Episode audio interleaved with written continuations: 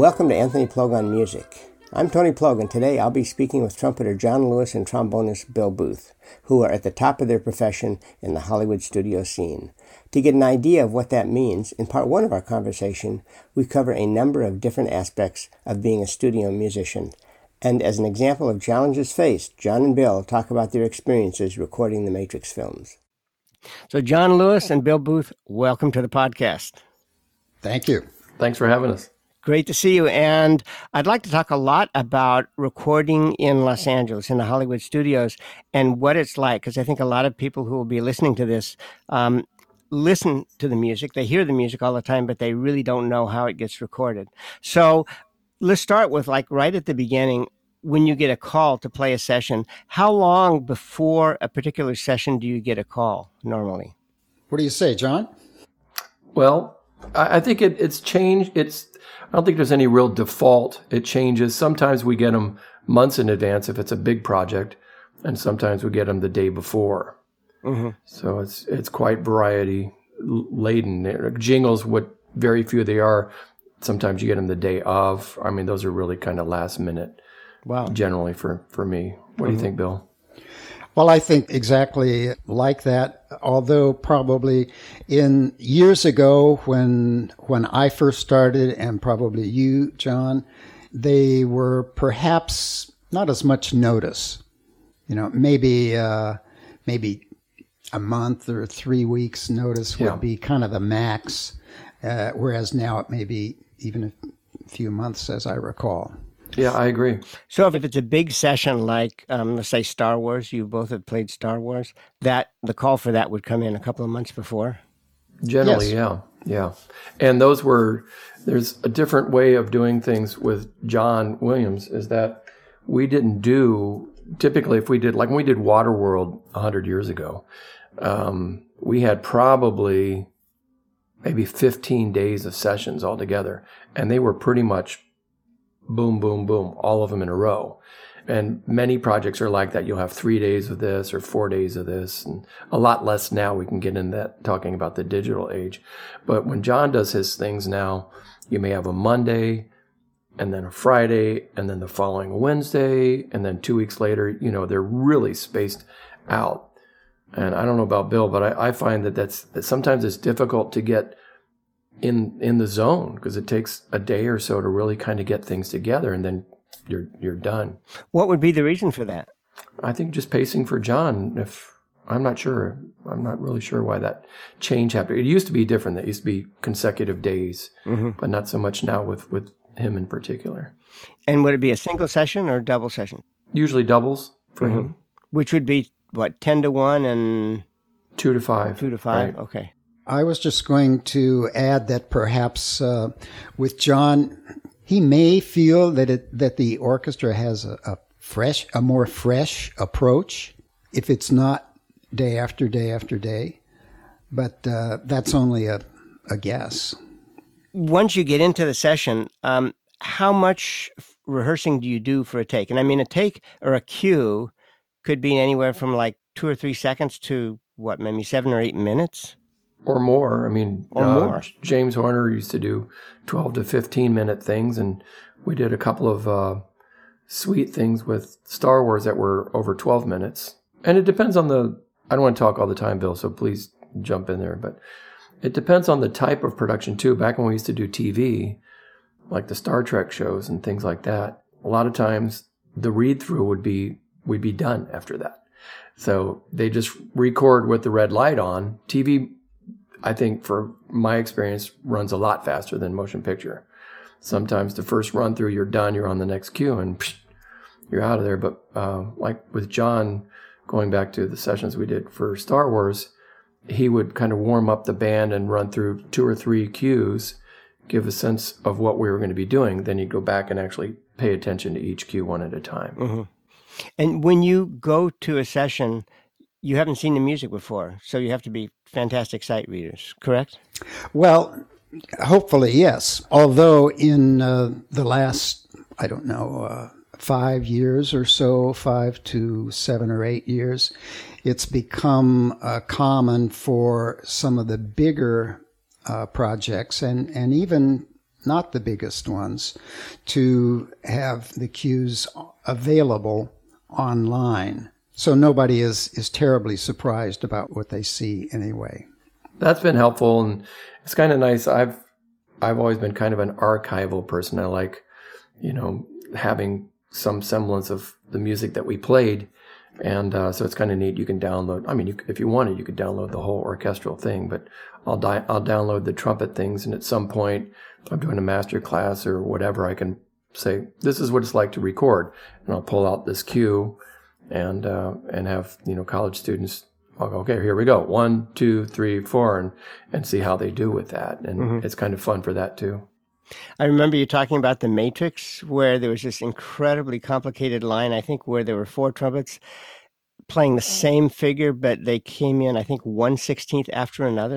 yeah, like an eighth note apart. Yeah. I actually had a video that went along with it. I posted, I had the music and then the track playing, and you could see if you could follow it. And it's just after about two lines, everybody just kind of their eyes went blank and their brains went dead, kind of like us playing it. That was one of the toughest things. Bill, were you on those with uh, Don Davis? Yes, yeah. I do uh, remember doing those, and the fact that we did, uh, I guess it was three pictures in in a short time. I, I don't know, was it a a month or so? Yeah, we did right. all three, and the music was it was challenging, but I I on the other hand wish that I had been an archival person, as John has uh, just described. I've hardly saved any of those things, very few. But the fact that they are available for the most part, as we've said, in that manner, makes it possible to do, and it would really, uh, really be good for anybody to do who has the chance to keep those as a download.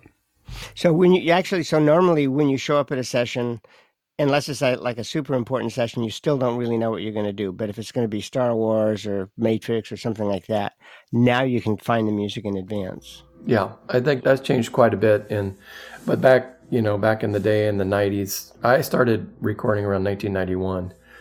Um, I'm assuming Bill was quite a while before that, maybe. when did you move to LA, Bill?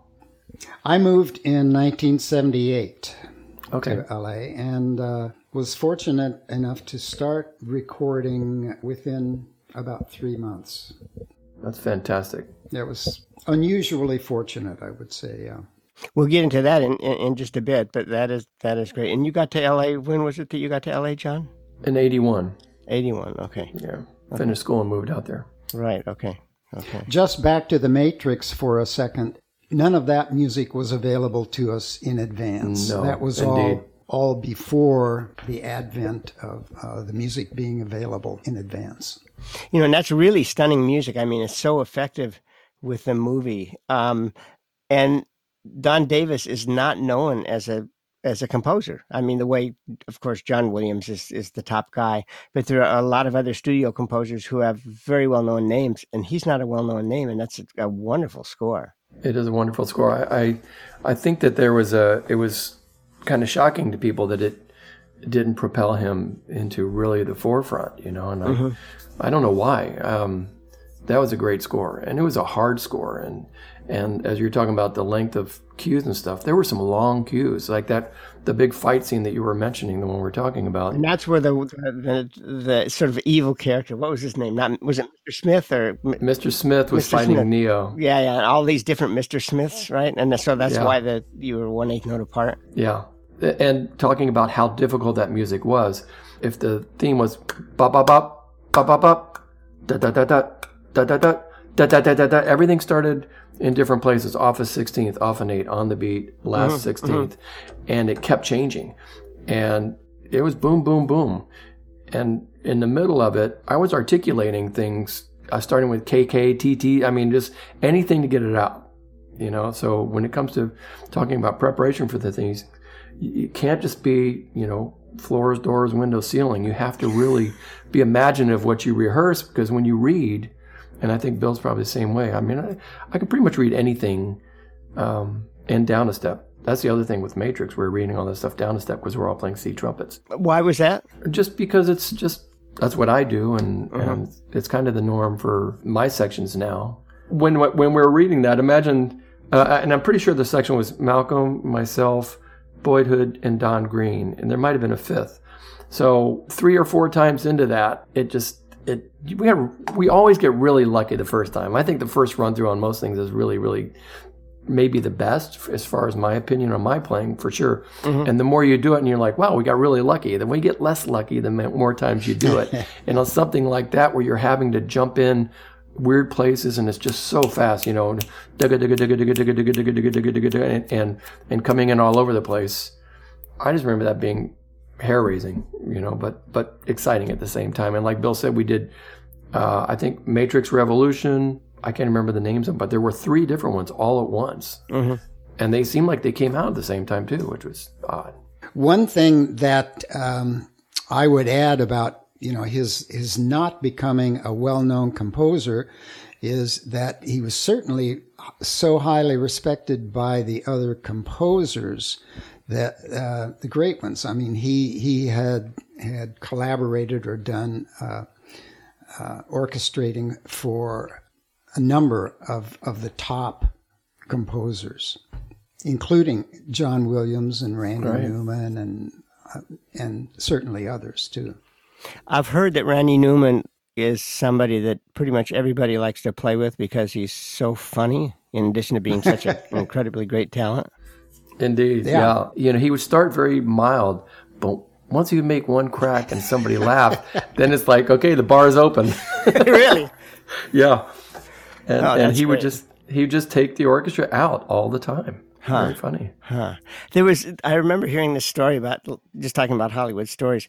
There was an oboe player, Phil was his name, who was a really funny guy, and they were. This was years and years ago, and they were Phil recording Ayling, a scene. I imagine. Phil Ayling, yeah, yeah, I think that's it. Yeah, and they were recording a scene for uh, L.A. Law, and and so Mike Curb was the com- conductor composer, and so he's explaining this scene to the orchestra, which evidently there's this this vial of of bull semen that's like extremely rare. Do you know this story? no. Okay. Just having a vial like that is extremely yeah, rare for well, most of us. yeah, exactly. And and they're going to they're having this big court fight over over who has this who gets to have this vial, right? And he's explaining this, and he says, and then one of the guys just flips out and he takes this vial and he throws it against the wall and it shatters and everything's, you know, lost. And to which Phil replied, I hate it when that happens. And, and the orchestra started laughing so hard they had to call a 10 minute intermission. so I guess, I guess certain things happen. You know, Phil, in addition, he's a really very intelligent, knowledgeable guy and he was uh, very instrumental with a lot of the contracts and everything. But he, he always dressed kind of kind of disheveled, you know. So Road when they go to when you go to not not that bad, but when they go to negotiations, union negotiations, you'd have these guys in these five thousand dollar suits on the other side of the table, and Phil walks in, and they're like, "Who's this guy?" But he would just shred them you know, and they, wow. they came to really respect him, and he was very valuable and a wonderful player, just a great yeah. player. Yeah, yeah, he was terrific. Well, tell me the difference between like if you record a movie or a TV back in the old day, a TV well, I guess still now, a TV series or Netflix, or like if you're recording with a singer. What are some of the differences in terms of the way they would record or the way you would have to play? And I'm actually just to go back to what you said, John. I'm surprised now that a lot of people are using C trumpet because back in the day when I was living in LA, they only recorded basically with B flat trumpet, and C trumpet was a was a double. Yeah, but the, a lot of people are doing C trumpet now. I think that transitioned. Well, I know it transitioned for me because that's where I started. When I started recording, that's what I did. So uh, that's what I used exclusively, and that's mm-hmm. kind of what my sound was. And Malcolm was generally using Malcolm McNabb was generally using E flat trumpet, and I ah. would use C, mm-hmm. and Rick would use B flat. You know, and, and the more I guess I'll, I'll, just say commercial players. You know, back in the day when you're talking about where's all B mm-hmm. flats, the and Bill, you, or you, both you can disagree. I I think there was a bigger tendency, you know, back in with the big bands and everything else. A lot of those players were playing in Los Angeles. I mean, even Uan Rasey, not that he was a big band player, he was an amazing player, but B flat and John Audino and and um, I'm going to blank on all the names, John Kleinman, all this guys. They were all B flat players. That's what it was. Right. But then when when it became more, I think seemingly more orchestral, it just seemed to lend itself more for uh, for recording. But the doubles stand, though, right? That's right. That's the phrase. yeah, that's the phrase. That's like, hey, can I hear that on on C trumpet? And it's like you play and they now let's go back to it, and then the the double stance. Even for the two notes you play, you get the double. And for those who don't know, a double is if you're playing for scale, if you play a second instrument like C trumpet or flugelhorn or and there's a flugelhorn story we can tell too, but uh, you get the first double is 50% over scale. So if somebody asks, say, hey, you want to hear that on, on C trumpet? And I sound 50% better on C trumpet. By the way, speaking of scale, what is scale now? I don't know. I don't know either. I, I have no idea to tell you the truth. Because I, speaking of doubles, I, I remember when I was in LA, I played um, a session with, with Bill Conti for a, a TV movie, I think it was. And in my part, there was one note that was for flugelhorn, and it was just a low B that nobody could hear. But because it was with horns, he wrote flugelhorn. And I think scale in those days was two hundred dollars a session, maybe. And so for a single, mm-hmm. yeah, and and so that one note got me an extra hundred dollars that nobody would ever hear. And and who knows, maybe he put that in there just to help help out. You know? Oh, I'm sure he probably did. Really? I think I think generally scales probably about depending on if it's we've got all kinds of different tiers now. About a hundred dollars maybe an hour for scale, and hmm. then principal players get uh, time and a half.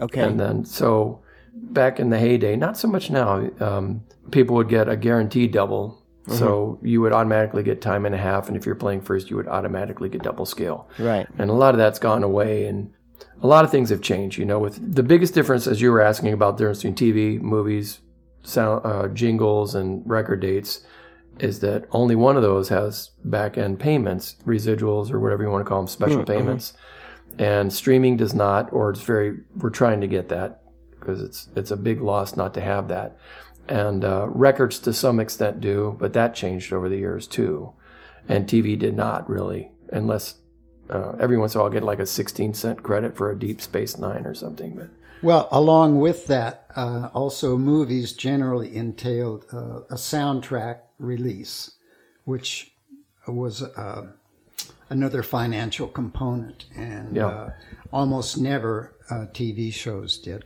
Right, Bill. When you when you would be playing, I know you've played a lot of jazz too, big band and stuff like that. If you if you're doing a recording let's say for John Williams for Star Wars, and then you do something that's much more commercially oriented, like a big band, do you play a different instrument? Yes. Uh, like a smaller trombone? That has changed uh, somewhat over the years too. But uh, yes, I would definitely use uh, a different instrument.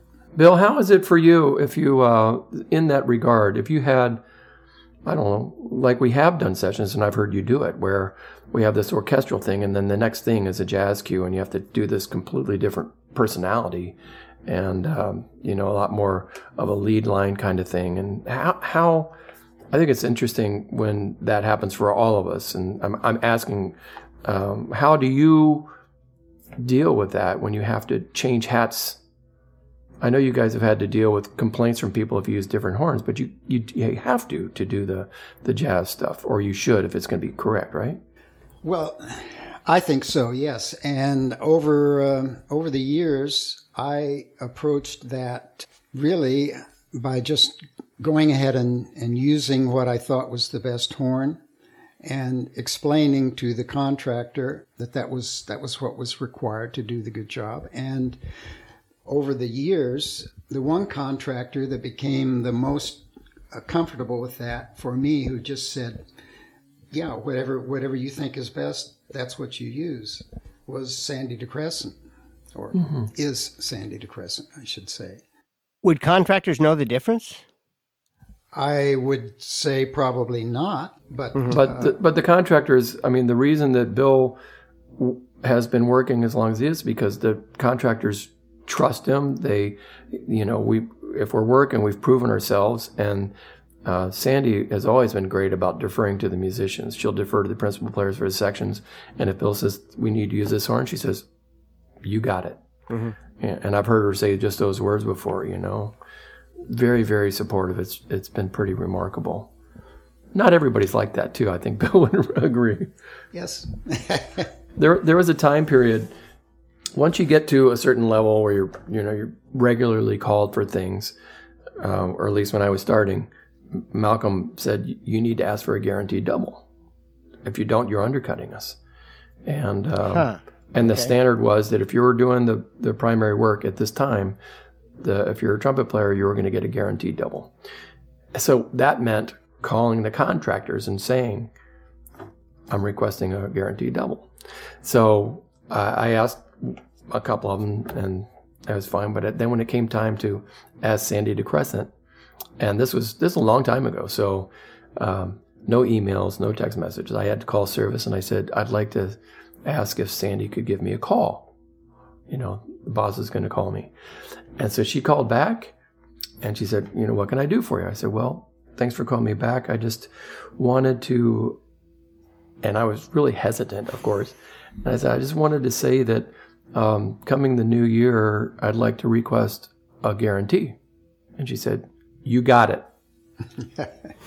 and I was, I was taken back. I was like, Really? She said, Yeah. Didn't know it'd be that hard, did you? I said, No. And she said, No, you completely deserve it, blah, blah, blah. And, and I was like, Wow. I mean, that was really neat. So, wow. She sounds I I remember her. I played a couple of jobs with her years and years ago. So, and she seemed very. She had very red hair then. I don't know if she still does or not, but uh, still does. Yeah, I think she's eighty four now. I think. Yeah, she's she's amazing. And she's still doing it. Um, not very much. She has. She keeps.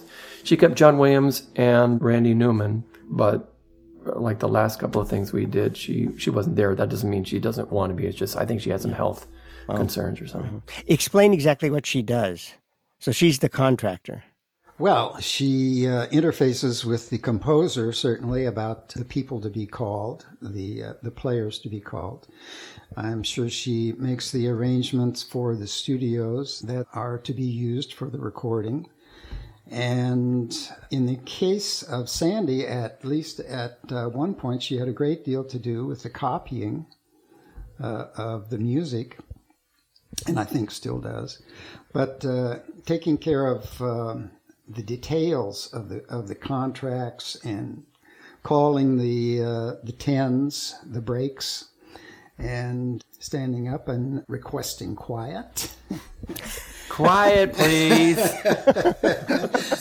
it made a difference. I mean, uh, she she certainly had the respect of the players, and in general, I, I would say uh, all the contractors had, had the respect of the of the players, at least in that sense of uh, you know uh, it got quiet when they said quiet, please.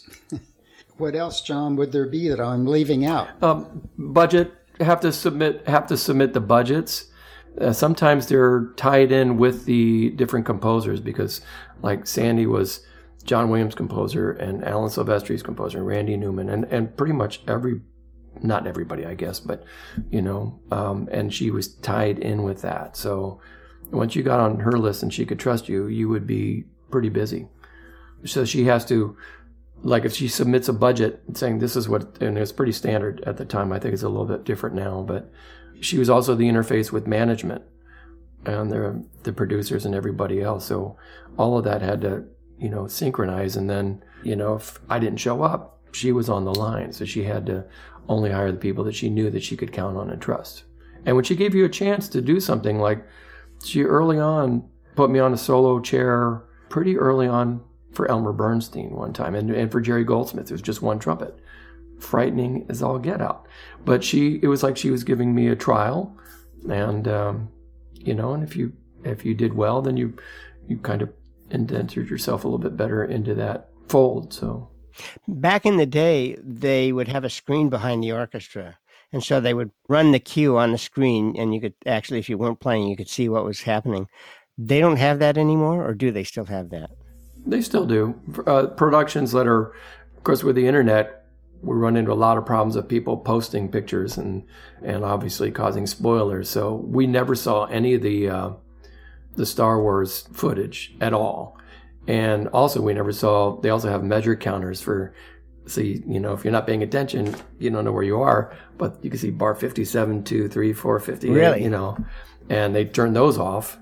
So definitely old school. You know, just. But those measure counters only appeared probably maybe 15 or 20 years ago. That's right. I would say around 2000 or so. Yeah. Before that, the standard practice was, where are we? Yeah.